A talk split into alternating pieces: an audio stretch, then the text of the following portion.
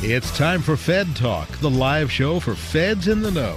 From federal agencies to Capitol Hill, the attorneys of Shaw, Bransford, and Roth bring in experts from across the federal community to bring you inside the issues.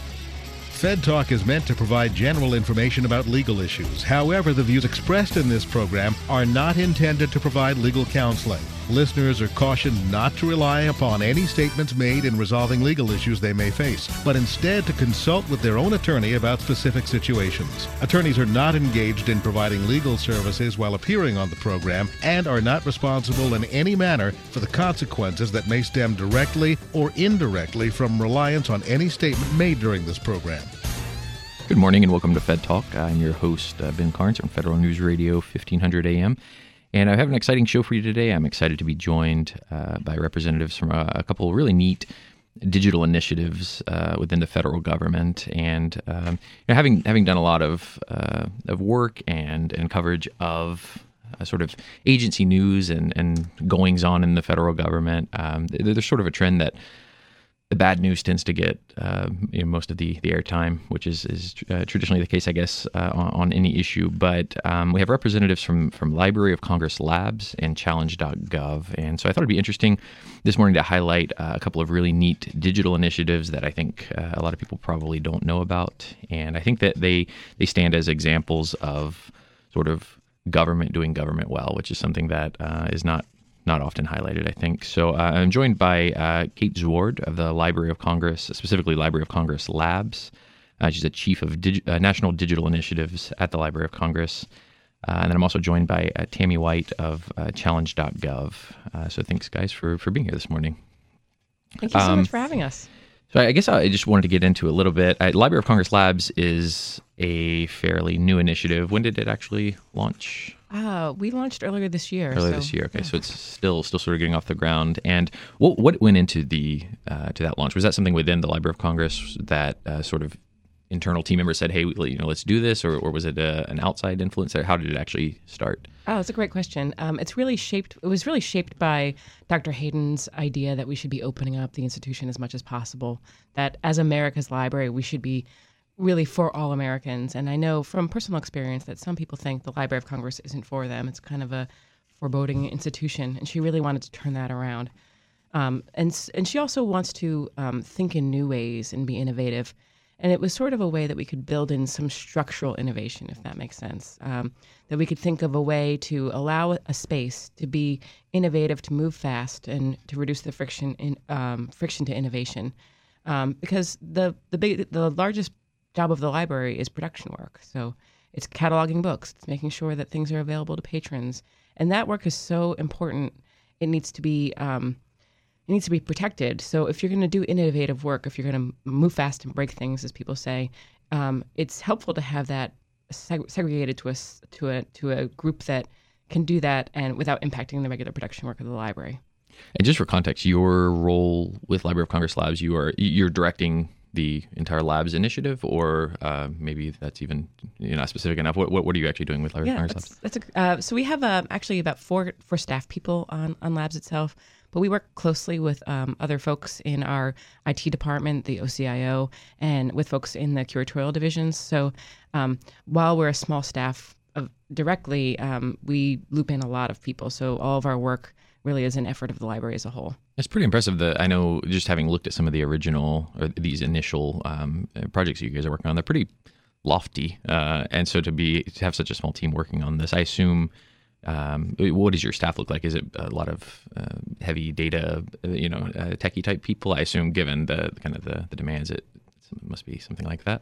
Oh, actually, um, so um, I'm a software developer. Mm-hmm. Um, I used to run the software development shop for the digital library, um, but the rest of the folks on the team are um, kind of straddle the line between um, librarians and technical sides. That we have got two two library school trained people, but mostly they're really interested in digital transformation. So it's it's a really interesting time to see this STEM and soft sciences or like library sciences kind of mesh together, and I think that is really reflected in the um, in our team. And so the first uh, the first project you guys started working on out of the gate, if I'm not mistaken, is uh, Beyond Words. Is that correct? Yeah. And can you can you sort of give uh, uh an overview of, of that project? I believe it's you kind of crowdsourcing or you searching uh, uh, old newspaper headlines, but I don't really have a, a clear uh, summary of it? Yeah, this is what I'm really excited about. And actually, it's part of that innovative um, spirit that the team is built on. Um, so it was part of our program that we're piloting called an Innovator in Residence. Um, and we wanted to build this out over a period of years. So the first year we advertised it internally only. So invited um, people who had coding skills or technical expertise to come and do a short um, short time with us in labs to do something innovative, to do something exciting. And a software developer named Tong Wang came to work with us for a few months, and he was really interested in crowdsourcing. And it's something that we've done through the Flickr app uh, I, I, don't know if, uh, how familiar people are with that, but it's a website to put your photos on, and we put Library of Congress photos on up there, and uh, people can tag it and add add contextual information. But it wasn't anything that we had built custom to built an application to do before. So um, Tong wanted to try that, um, and what he built was based on um, a platform built by New York Public Library Labs and Zooniverse called Scribe, and it allows people to um, look at historic World War World War II newspapers and uh, I'm sorry, World War One newspapers, and identify cartoons and pictures in those newspapers and transcribe them. And uh, what that gets you is this is this data catalog of historic cartoons from that era. So it gives us a window into what how was humor back then? How did it change over the course of the war? How did how how were women's roles viewed in popular culture? And newspapers are this really interesting window into the average American daily life that it's such a special thing. And what I really like about it is, um, well, it gives us this this really cool data set. Um, but the thing that I think is the most exciting is it gets the average person poking through collections, mm-hmm. engaged with the collections mm-hmm. themselves. And I think that one of the core constituencies of the Library of Congress is the informed and curious. People who um, I think we we serve. We've put a lot of thought into how we can serve people with specific research needs. I think we do that really well. But how do we serve people who are just interested in things? And I think mm-hmm. crowdsourcing is a great way to serve those folks. Uh, I spent a excuse me, I spent a little bit of time uh, on Capitol Hill and had had the opportunity to to explore the Library of Congress a little bit, which was you know unbelievable. Um, when you're you have such a small team and access to the Library of Congress, which is sort of daunting, I would imagine. Uh, what goes into to deciding? You know, we're going to do beyond words. We're going to focus on World War One newspapers. Is it uh, sort of a, a public facing thing where you want to make this data accessible to, to researchers? Or is it for uh, you know for internal library purposes to be able to have now these transcribed images? What, what are sort of the thought processes that go into deciding this is what we're going to do with our kind of limited resources? So beyond words is actually a proof of concept that we're trying out crowdsourcing at the library of congress at scale um, for different uh, different collections. And we hope to launch maybe next year a broader crowdsourcing platform where people can transcribe um, different collections. So, um, uh, historic manuscript collections, I think, is something that I'm particularly excited about. Um, if you look at the historic manuscript collections, this historic handwriting is really hard for people to read. Mm-hmm. And so we digitize these things and put them online, um, but it's hard for people to, to decipher. Um, but if we could invite people to transcribe them, then they could look at the text itself, and I think that makes the material much more accessible. And for anybody listening who is curious and, and wants to explore. Is the um, uh, actually accessing the beyond words that's you, you said that's through flickr um, is that i assume that's all also accessible through the actual library of congress labs website uh, access to those uh, archives and, and all that? So the flickr project is um, our prints and photographs and a couple other collections is available through flickr.com uh, but the beyond words website is, is separate and that's at beyondwords.labs.loc.gov okay. Um, so i guess uh, beyond words that's that's still ongoing. Um, and so it's not I, I, know that you guys have also recently introduced your the innovator uh, program you brought on a new uh, innovator in, in residence. Um, and i believe that there was also an announcement uh, that your, your next actual project is that correct? Uh, and so what is the what is the forthcoming um, project that you guys are working on now? Yeah so we have a new innovator in residence this year. His name is uh, jer thorp and um, he's a data artist. Um, one of the things I really like about his work is that he explores scale mm-hmm. in data, so that uh, it's really hard for humans to have a sense, for people to have a sense of what does 45 million records really, what really is that, um, and also have a sense of like what is the depth of an individual piece of data. Um, so his work, I think, really explores that. He used he did a residency at the museum Museum of Modern Art, exploring their catalog and did a series of um, of um, performance art pieces based on that. It was really exciting. Um, he's been exploring some things at the Library of Congress. We've recently, as you mentioned, released released all of our bibliographic records. Mm-hmm. Um, so millions of bibliographic records um, describing the tangible holdings and the electronic holdings of the Library of Congress.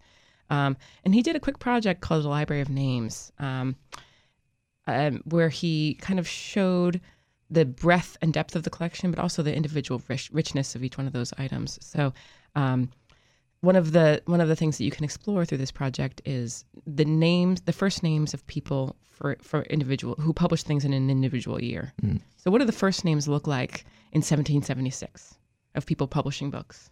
And what do the first names look like in 1996? And are they different? And can you picture what those people look like? Can you imagine what their lives were like based on their names? And I think what art brings to this is a different way of understanding. Mm-hmm. Um, and so he hasn't finished his final project. That'll happen in a few months, but we're really excited to see what he'll come up with. That's re- really fascinating. And uh, we're going to continue talking about it. Uh, when we get back, we have to uh, take a quick break here, and we'll continue our discussion with uh, Kate Zwaard of the Library of Congress and Tammy White of Challenge.gov. Make long term care insurance part of your retirement plan. Long term care is expensive, and it's not covered by traditional types of insurance plans. With benefits designed specifically for the federal family, the Federal Long Term Care Insurance Program offers a smart way to help protect savings and assets and remain independent should you need long term care services someday. Start planning for the future. Take the next step and visit ltcfeds.com today. That's ltcfeds.com.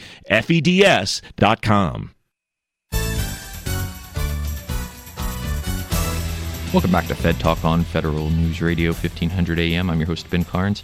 Uh, I'm joined today by Kate Zwaard of the Library of Congress and Tammy White of Challenge.gov, and uh, just talking about the two programs that they're working on, two really interesting uh, digital initiatives um, uh, that are ongoing and don't, don't get a lot of attention necessarily uh, within the federal government. And before the break, we were uh, talking about Library of Congress Labs and their current project, which is a sort of data art um, based and uh, hi- highlighting different aspects of data through art.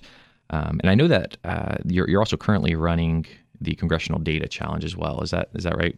That's right. And and so the congressional data, what, what is the challenge aspect of the congressional data challenge? What are you what is the need you're you're seeking to meet? So uh, one of the things that we're interested in doing with labs is to explore what's possible with digital collections that wasn't possible before. So one of the things I think is really exciting is, I mean, we can digitize a book and put it online, and you can turn pages and it basically becomes an exact surrogate for the physical item. But you can also think of that, um, think of those words as data themselves, and perform um, analysis in ways that were impossible. For example, with our historic newspaper collection, uh, uh 12 million historic newspaper pages, I can search for my address. That wasn't possible before, right? I could never, uh, with digital information, that's that's now possible. Um, and so we're looking to sort of provoke people into thinking about what things they could do. Um, and we were really inspired by our friends at NEH who ran a data challenge around the historic newspaper collection. Last year, Tammy's probably yeah, familiar with it. I am. Um, it was really successful. So the uh, NEH and Library of Congress um, worked together on chronicling America. We hold the, um, we serve the collections, and they uh, pro- provide the programmatic support. Um, and they invited people to do interesting digital experiments with um, with their with the historic newspaper collection.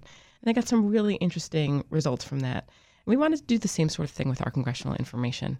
So, um, as the Library of Congress, we produce and provide a lot of congressional information uh, on behalf of our um, colleagues on Capitol Hill, but also for the benefit of the American public.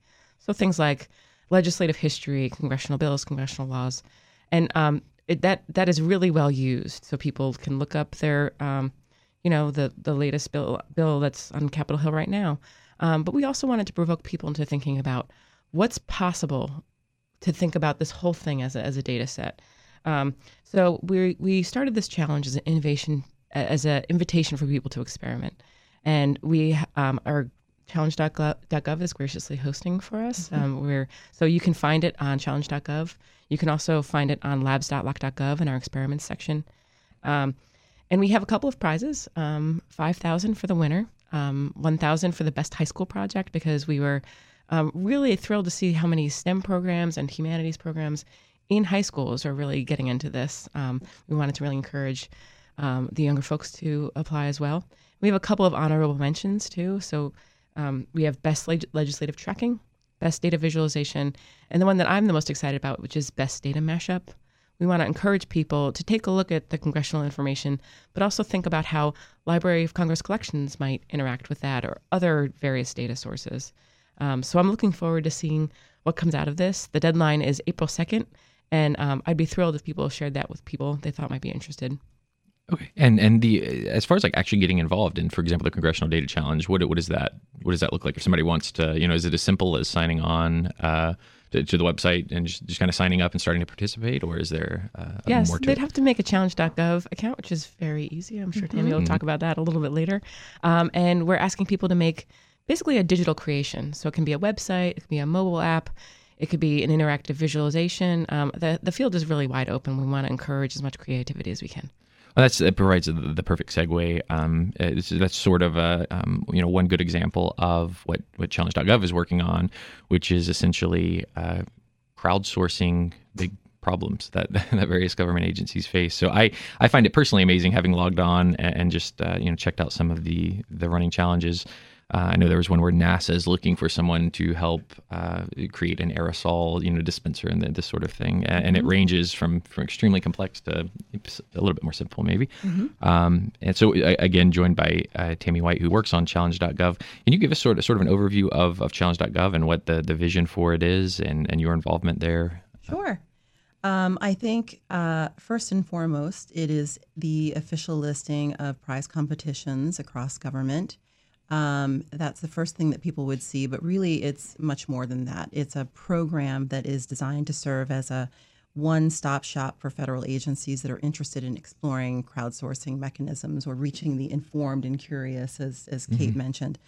Um, and so, uh, what the program offers to federal agencies is a web platform for hosting the online component of their prize competitions.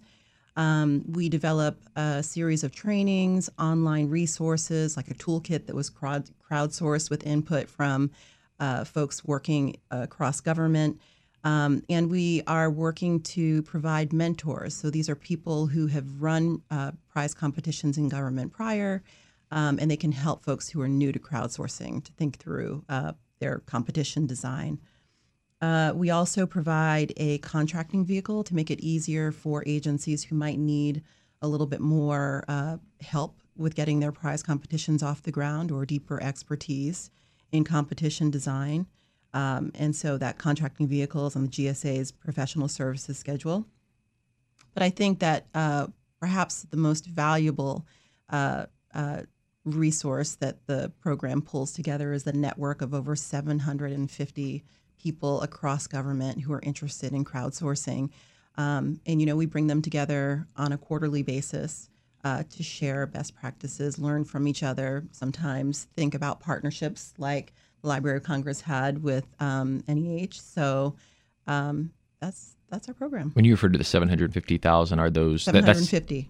oh 750. 750, Oh, okay, 750. That's the the team that's ultimately working on Challenge.gov, or who, who the 750? So these are the folks working across government um, on crowdsourcing competitions, crowdsourcing initiatives. okay. I see.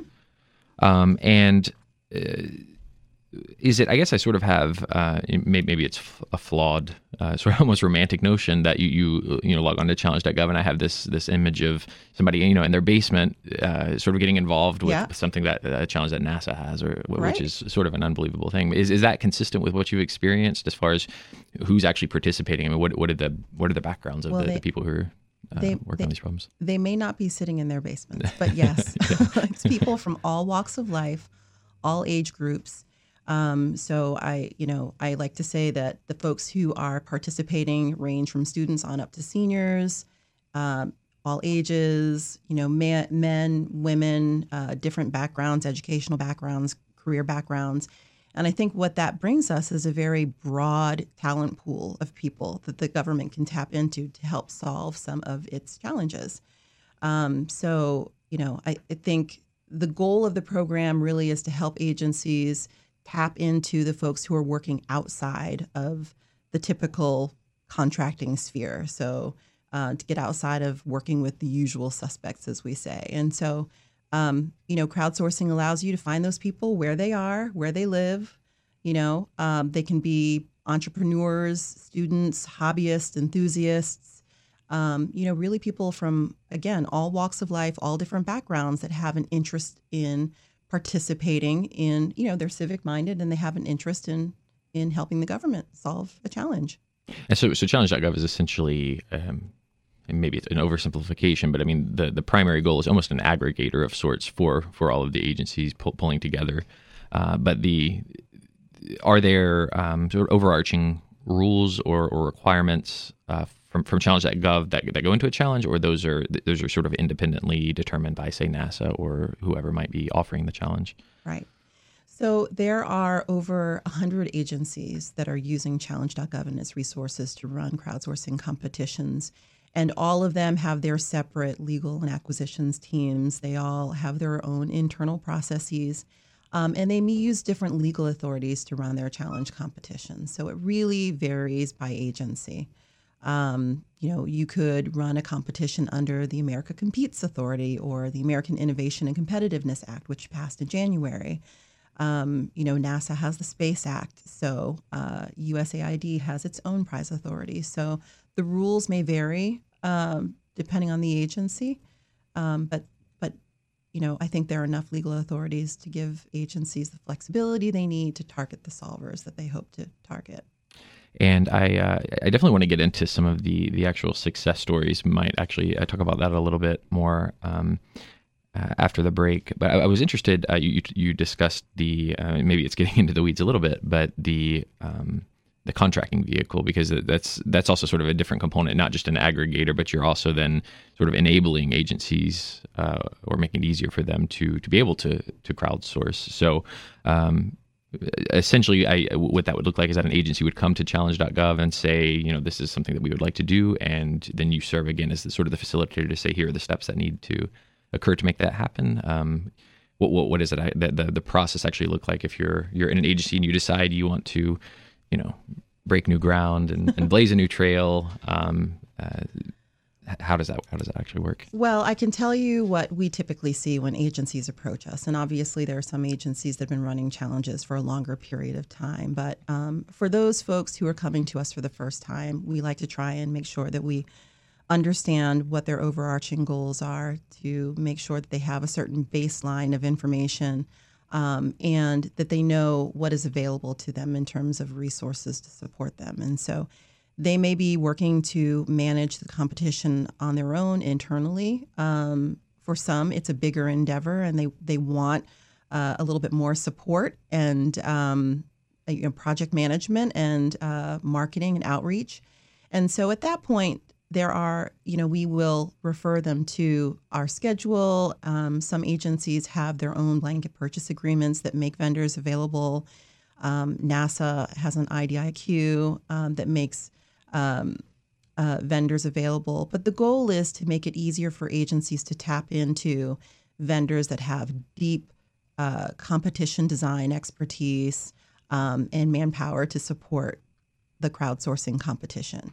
Um, and so at GSA, it's the professional services schedule 541 4G, I think is the advertising and integrated marketing um, schedule. So, um, you know, agencies would tap into that schedule or the NASA NOIS IDIQ or BPAs within their own agencies um, and and look for an, uh, uh, a vendor who would be able to support them in the best possible way, depending on what they're looking to do.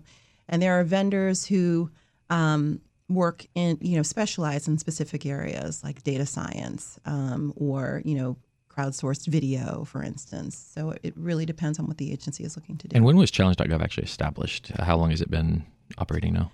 It's been seven years. So Challenge.gov was established in 2010. Um, it was tapped by the Office of Management and Budget to serve as the central facilitator for federal crowdsourcing competitions.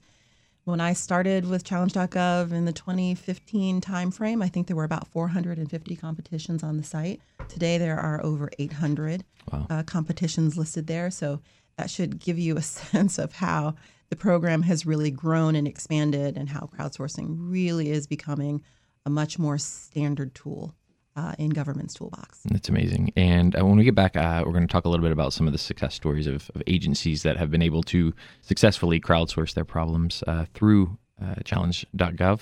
And you're listening to Fed Talk on Federal News Radio 1500. We'll be right back. Make long term care insurance part of your retirement plan. Long term care is expensive, and it's not covered by traditional types of insurance plans. With benefits designed specifically for the federal family, the Federal Long Term Care Insurance Program offers a smart way to help protect savings and assets and remain independent should you need long term care services someday. Start planning for the future. Take the next step and visit ltcfeds.com today. That's ltcfeds.com. If you're a federal manager, you deal with a lot of information. Here's a tip on breaking through the noise. Join the Federal Managers Association to have a voice on Capitol Hill. And to get filtered news and information specific to managing your workforce, join the 50,000 other federal managers who already subscribe and read the free weekly e report, fedmanager.com. I'm Todd Wells, Executive Director of the Federal Managers Association, and I approve this message.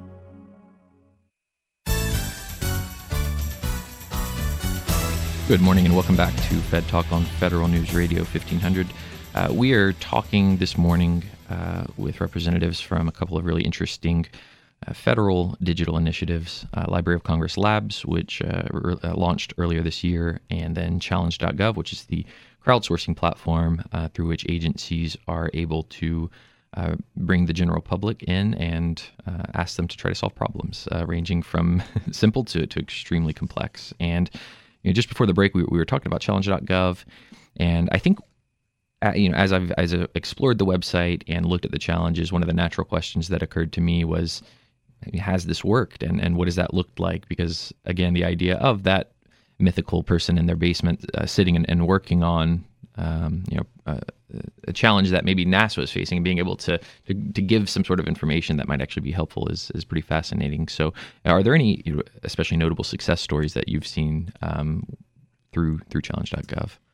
Uh, I think there are many. Mm-hmm. Um, I think one that really comes to mind uh, is the DeSal Prize, which was run by the um, U.S. Agency for International Development, or USAID. Um, so USAID issued a challenge to create a cost-effective, energy-efficient, sustainable desalination technology, um, and uh, there were uh, teams that participated from all over. Uh, but the technologies that they developed are currently being tested now in India, in the Honduras. I mean, that is a pretty big game changer. I think that was a very successful um, challenge competition. We have agencies who've run competitions, again, that tackle these very complex issues human trafficking, um, rebuilding after disaster, uh, like hurricanes. I'll mention that um, Rebuild by Design was another uh, crowdsourcing competition that was run by HUD. Um, in that competition, we had a team of, I think it was four women who brought forward an idea for um, building greater resiliency into their community uh, so that in, in if confronted with a storm like Hurricane Sandy, they would be better prepared. And that has applications not just for that community, but also for others. If you can imagine translating that to what that means for folks to prevent, you know, the amount of disaster seen after Harvey and Irma so um, that was a very successful challenge competition. We have um, innovators who have solved uh, prize competitions and they've gone on to create very successful businesses from them. Um, the breast cancer startup uh, was a competition that was run by NIH.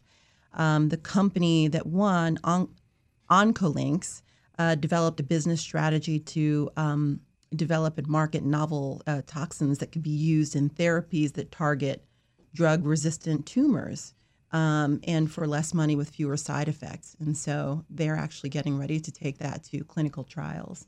So that's huge if you think about amazing. how many women that could reach.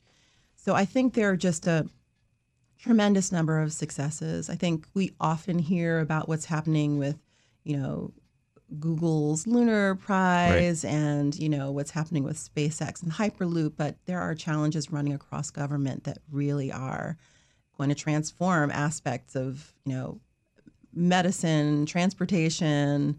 Uh, they're just so many, and they're very exciting to follow. Yeah, and uh, you know, I I guess I wonder that having uh, anybody who's maybe I would say applied for a job with the federal government or done anything from from the a general public sort of standpoint, it can sometimes be uh, a little bit complicated mm-hmm. to, to, yeah. to, deal with those processes. So, uh, you know, obviously, challenge.gov is is simplifying what, what is a what is a very complex uh, complex thing. I guess when you log on into challenge.gov, basically that is sort of your your single login to to allow you to access all of these these different agencies, so that you don't have to you know go through different portals and create right. different logins and that sort of thing. You you ben you yes. can go to challenge.gov you can create an account and then you can search and sort for challenge types uh, that you might be interested in. So what sort of skills do you have? What are your interest areas? Are you interested in software and apps? Are you interested in design? Are you interested in deeper scientific issues you know algorithms and data science um, are you interested in video? You can find those areas that align with your skill sets and you can see what's open um, and look at the requirements and submit. And, you know, I think we'd love to see you. Yeah, I, I, will actually have no skills at all, but, but I appreciate the, the general sentiment. Um, that's that's really fascinating to me. And I, I, guess that there's sort of a flip side of that question over at Library of Congress Labs. Uh, when you're talking about beyond words and these amazing crowdsourcing projects uh, and research projects that you guys are working on. Um, I assume there there must have been instances where you've seen people, you know, take the data that you've now sort of created out of the ether that you know didn't exist before, and you've made these relationships between the data. Um, presumably, you've seen people do pretty amazing things with them. Yeah. Um, so one of the things that on, on the lab site labs.loc.gov that I really love is our LC for robots section. Mm-hmm. Um, so this is a, a page uh, on the lab site that um, lists all of our um, APIs, which are uh, application programmer in- interfaces that people can use to interact programmatically with Library of Congress collections and also data sets. And it gives a little bit of explanation about each one of them. And it also, we also have um, sample code. So if people want to try their hands at interacting with the collections uh, programmatically, they can try it um, uh, using Jupyter Notebooks, which are um, really neat. This is a, a platform that people can um, sort of cut and paste different, uh, so they don't have to write things from scratch. They can take code that's already built, change it a little bit, um, and try new things. Uh, one of the things uh, I mentioned the NEH Data Challenge, and I, I really um, I want to thank Challenge.gov and NEH for that because it's really um, helped me in my work um, explaining. So we work in libraries trying to explain what digital humanities is. Uh, it's a new and growing field where um, people are using digital tools to transform the way they study literature, history, the arts. Um, and it's really kind of hard when you use computational analysis of collections. It's a little bit um, opaque, but I can mention the NEH Data Challenge and how people use the Chronicling America historic newspaper collection to track how Bible quotes, how use of Bible quotes in newspapers changed over time, mm. and correlate that with changing public sentiment. That came out of that data challenge, and it, you know, came out of the interesting work of, of colleagues in our in our field, and it helps people kind of get tangible, a tangible sense of what's possible. That's great. Do you guys find it in? I feel like it could probably apply to both projects. I noticed though with Challenge.gov, there seemed to be. Um, I don't actually remember what section of the site I was looking at, but there seemed to be uh, a sense that there might be some ardent fans of Challenge, uh, people who kind of track with Challenge.gov and are, are checking on a regular basis. Do you have sort of the the phenomenon of people who maybe create teams or who who consistently enter into challenges and just uh, sort of become uh, fans of the project and are, constantly tracking or um, do we have repeat right yeah as, not so much it, it seemed, seemed that there was almost almost a community of sorts that had yeah. that sprung up around uh, challenge.gov so there's not necessarily these disparate you know, companies but it's it's uh, a lot of people who become passionate about being able to, to participate in government in that way. Yeah i mean i think that that's true uh, for other areas of government, not just challenge.gov. Mm-hmm. You know, we were talking just a minute ago about, um, you know, the initiative that you have, that the Library of Congress has underway, where um, you are uh, uh, engaging the public to tag photos and transcribe documents and so forth. That's another uh, participatory uh, role the public takes in government. The same place where challenge.gov is seated, um, the, the technology transformation service within GSA also has a program called citizenscience.gov. And citizenscience.gov is a place where people who are interested in, in helping government, again, can come and volunteer to um, transcribe, to uh, monitor, to document, to um, you know really help serve as an additional force of people who are um, providing data to the government, empowering different programs. Um, and so I would love to see the Library of Congress get some of its projects up on citizenscience.gov. But again, it's another crowdsourcing effort. And one of the, I mean, we, the, sort of the, the overarching idea of even talking about it today is that, um, at least from from my standpoint, it seems like generally bad government or, or you know supposed bad government examples get a lot of coverage, whereas there can be you know, incredible things going on and nobody knows about them. And ha- have you encountered that challenge at all in, in your respective programs as far as even just getting getting the word out uh, about Library of Congress Labs or, or the fact that you can participate? It seems like there's such noise to break through to to let people know that these things exist. One, and that they can actually participate in them. That it seems like that could be a, a potential challenge for uh, for projects like yours. It's true, and I, am hoping actually to leverage some of Tammy's wisdom and how people have gotten um, their challenges uh, out. And I think it's really important. There are lots of ways that we can be responsive to citizens as as government, and I think allowing people to participate directly mm-hmm. is one of the best ways that we can help people feel empowered. Um, I think crowdsourcing, inviting them to add their wisdom to our collections, is um, helps them understand that this is for them and they can use it. Uh, I think it's really neat. Yeah, this collective wisdom uh, is really important. And is it? Are there?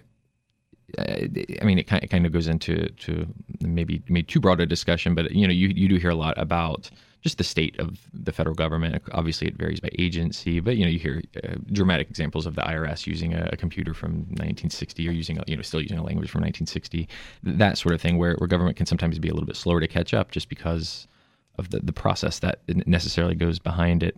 Um, it there's also this notion of of startups in the private sector. You know, you're free and and kind of you, you can do whatever you want. Um, have there been, I guess, unique, unique challenges uh, in in trying to do something that is, by I think a general federal government standard, pretty unique and cutting edge, or uh, um, have you generally found that the, your your agencies have been supportive and that you've you've actually had more maybe more resources as a result of having the backing of the you know uh, uh, the federal government. I wish I had something to say here that yeah. didn't sound super cheesy, right. um, but uh, I found uh, my yeah my agency has been enormously.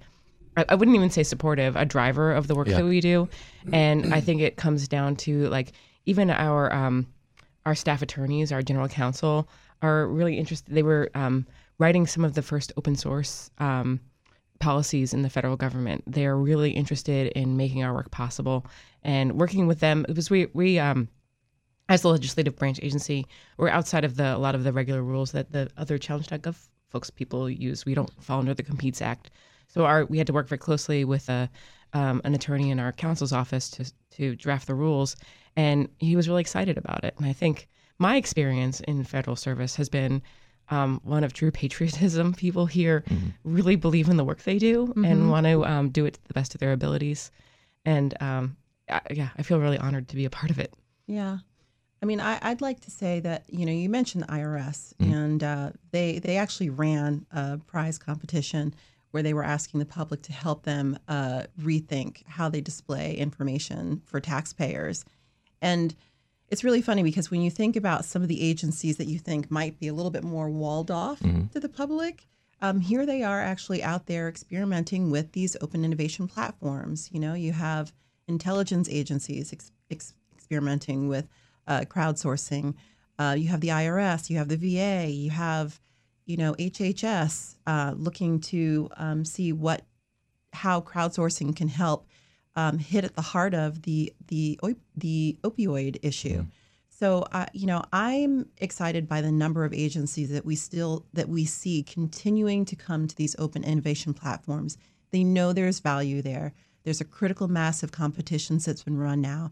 There are case studies available on our site uh, that agencies can look at and review and know they're not the first ones to try this. Um, there are proven and uh, uh results, and um, I like to see them, you know, keep going for it.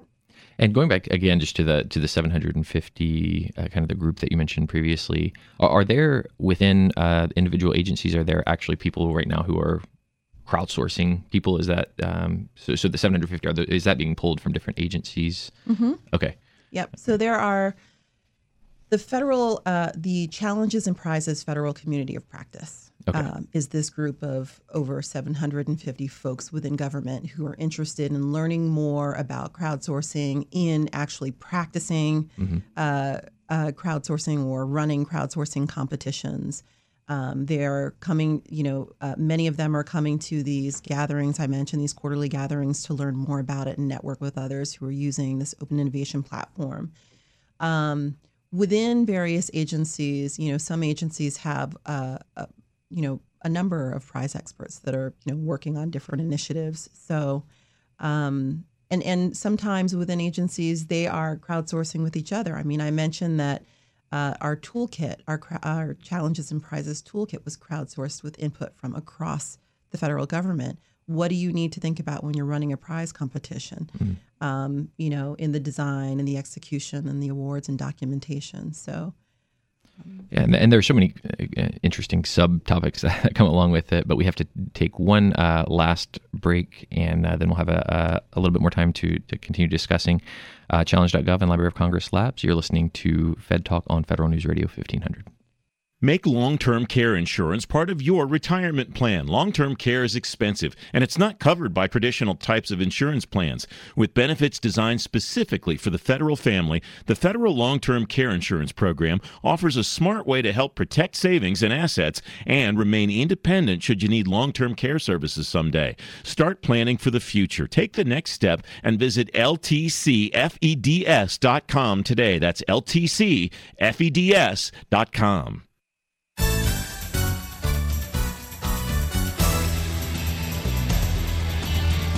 Good morning and welcome back to Fed Talk on Federal News Radio 1500. I'm joined uh, this morning by Kate Zwaard of the Library of Congress Labs and Tammy White of uh, Challenge.gov, and j- just discussing uh, digital initiatives within the federal government that, that don't get a lot of attention, and both have an element of um, of crowdsourcing and of, of bringing the general public in to to address problems that could be scholarly, that could be um, you know hard sciences based. Um, and I guess, uh, you know, uh, with, Library of Congress Labs having only existed uh, for a few months now, um, are there, because you have, I guess you have two sort of flagship projects, is that right? You have the, the Beyond Words and then the current data art project that's going on right now. Um, are there pie in the sky sort of down the road things that you, you want to see done, given that you have access to the Library of Congress that, uh, that you really hope to see, whether it's, you know, in the works or not? Yeah, but it wouldn't be a secret scheme if I talked about it on Okay. live radio. So I can- okay. And I guess that I, there, there's a similar question for uh, at challenge.gov. Um, you know, obviously there have been incredible success stories, and the fact that it exists at all is really kind of amazing to me. Um, but is there is there an ultimate you know future version of challenge.gov? Are there still challenges that that you're uh, looking to overcome or, or hone or or you know improve that? Um, that things that you would like to see implemented, maybe, or additions uh, to challenge.gov down the road. I would say that um, when the program launched in 2010, there were a lot of agencies that were probably more skittish about trying crowdsourcing competitions. They were afraid of being the first ones out there. Um, but I would say that their body of knowledge has grown. And so as they become more comfortable with this form of open innovation, their needs are going to change. They're going to try more complex, more ambitious prize competitions. And with that, we have to evolve to continue to support those needs. So we will continue to do that to the best of our ability. Um, you know, that's that's what we do. I mean, to ask, I just I, I didn't even realize, you know, actually prior to doing the show and being here at the studio, that you guys had worked together uh, previously. so it, it gives a sense that the the world of, of crowdsourcing and of this sort of technical innovation within the government is, is probably a fairly small world or fairly, uh, you know, uh, and I guess I, I'm, I'm curious. You know, I've seen um, discussions of, of a lot of the different digital initiatives within agencies, whether it be 18F, whether it be Library of Congress Labs, whether it be Challenge.gov. Um, and it, s- seems like there's an increased interest right now in uh, blockchain, for example, and how can that technology be applied? Uh, I guess I'm just curious. Can you give me sort of a broad overview? What does that look like right now? What is the the federal government's um, interest and, and research in technology and, and, and, pushing forward on some of those things where maybe it has traditionally lagged behind? Um, it, it, seems like it's it's kind of a good time for that in the federal government. But what, what have you seen as a part of that world um, you know, from your side? What, what, what does that look like? It's a sort of a broad philosophical question, I guess. But just as, as you're mentioning the you know technology transformation group and uh, the group of, of crowdsourcing experts, it seems like there's a lot going on behind the scenes that again would likely not get uh, a whole lot of coverage in, in traditional media, um, but that there are actually a lot of amazing initiatives that are happening right now. Um, yeah, I mean, I would say that as far as uh, GSA is concerned, the Technology Transformation Service um, you know, its its goal is to apply modern methodologies and technologies to improve the public's experience with government. Mm-hmm. And that means helping agencies make their services more accessible, efficient, and effective, um, and and making sure that we're being a good role model in that. So uh, all of the programs that we develop and design, you know, we we want to make sure that they hit those standards. And can you uh, talk a little bit about the? I think you touched on it briefly, but we talked about the um, MARC records search, which is that, that's one of the ongoing projects that your in, uh, innovator is innovator in residence is that mm-hmm. correct that your innovator in residence is working on, um, and so that that is essentially a, a very a fleshed out um, ability to basically search the entire Library of Congress catalogs. Is that is that correct? Yeah. So for those of you um, who remember card catalogs, mm-hmm. Um, I do. I do. Yes. Um, you can, you know, the equivalent um, today is the online public access catalog, the OPAC, um, which you can a- access at catalog.loc.gov. Um, and it contains descriptive information about all of our holdings. So when we get a book, we, you know, write down the title, but we also add additional information. Our librarians add additional information like what what is the place that this the action takes takes place? Is it, you know, nor- interview with a vampire happens in New Orleans, so that they add that to the metadata, and also what is this about? Uh, what are the topics in the in the in the book? And so all of that data um, is now available as data to the public. So not just searchable in the OPAC, but you can also download it and analyze it. So um, we've seen a bunch of different visualizations of this information. It's been really exciting. There's um, there was a researcher um, in Texas who visual uh, did all the titles, and you can zoom in and zoom out um, to an individual title or to see the whole scope of things. It's kind of neat. Um, but you you asked about um, other innovative offices in the in the federal government, and I did want to mention two other cultural heritage organizations who are doing exciting work. One is the Smithsonian Transcription Center, mm-hmm. and they're doing uh, they're um, giving their collections um, to the public to transcribe. One of the projects of theirs that I really loved was the Phyllis Diller joke file.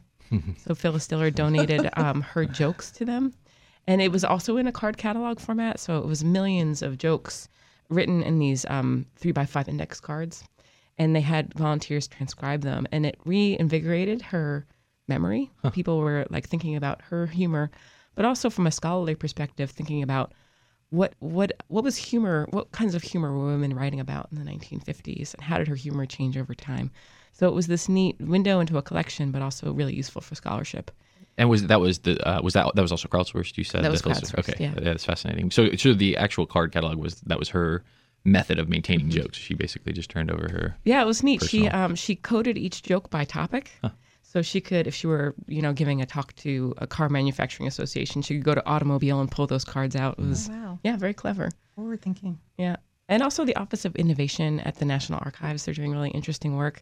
And um, if you go into their catalog, you can tra- you can transcribe thing items in their collection as well. Yeah. Um, yeah, they're doing neat stuff. And they they participate a lot in that citizen science community that I mentioned earlier. Some of their projects are available through citizenscience.gov.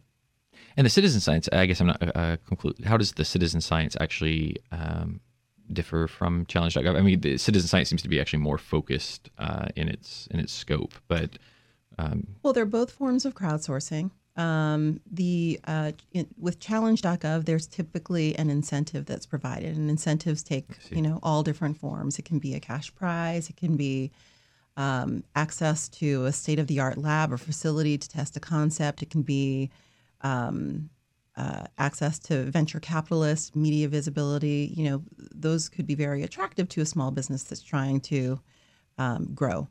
Uh, citizen scientists you know, these are um, folks who volunteer their time to help uh, track air quality or take water samples and look for uh, microplastics in the water. They're, they're people who transcribe historical data. They are, um, you know, folks who will uh, do wildlife observation mm-hmm. and counts.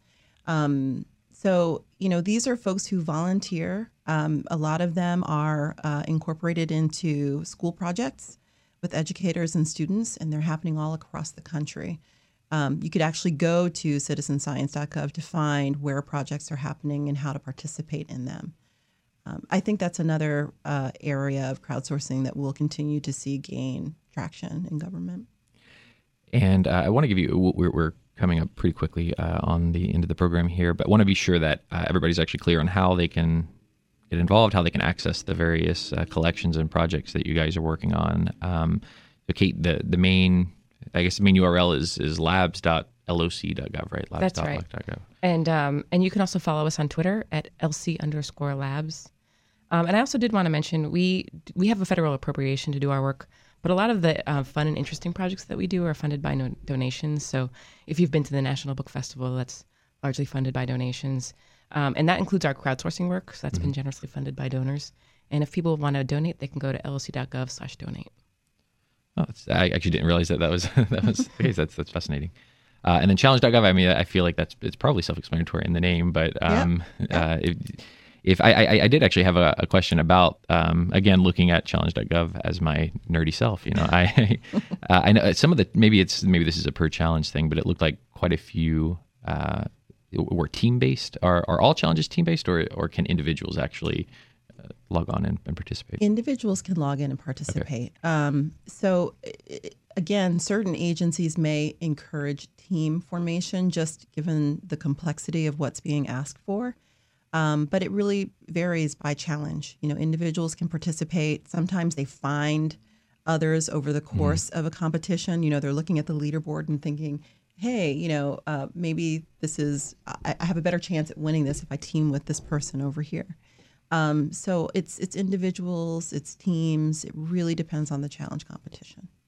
Well, they're both really fantastically uh, exciting uh, projects, and um, the what is the the status? So the your innovator in residence, because I know I guess that um, sort of drives a little bit of what you're focused on. It seems um, so. Your current innovator in residence that just happened, right? Mm-hmm. So that will run for a year before. Um, I think he is. I think his project is going to finish around J- January or February. Okay. Mm-hmm. All right. And uh, is there any, uh, without uh, prying into the the uh, secret secrecy of the you know, of the plans, um, is there any timeline on when the next sort of project of Library of Congress Labs will be unveiled? Or yeah, so we're hoping to actually publicly camp- compete next year's Innovator in Residence, and we'll um, have an announcement about that soon. Um, that'll be available on our Twitter account. We're also putting a, a mailing list together, so if you check the website, you should have more information about that soon. Okay. Well, that so uh, just once again, that's uh, you know Kate Zwaard, Library of Congress Labs, labs.loc.gov if you want to check it out, and uh, Tammy White, who works with uh, Challenge.gov. And if you want to take on a, a federal government challenge, um, you can log in and, and, create an account there. And I wanted to thank both guests for for joining me this morning. Um, and this uh, Fed Talk is brought to you by the federal uh, employment law firm of Shaw Bransford and Roth and thanks for listening and have a great weekend.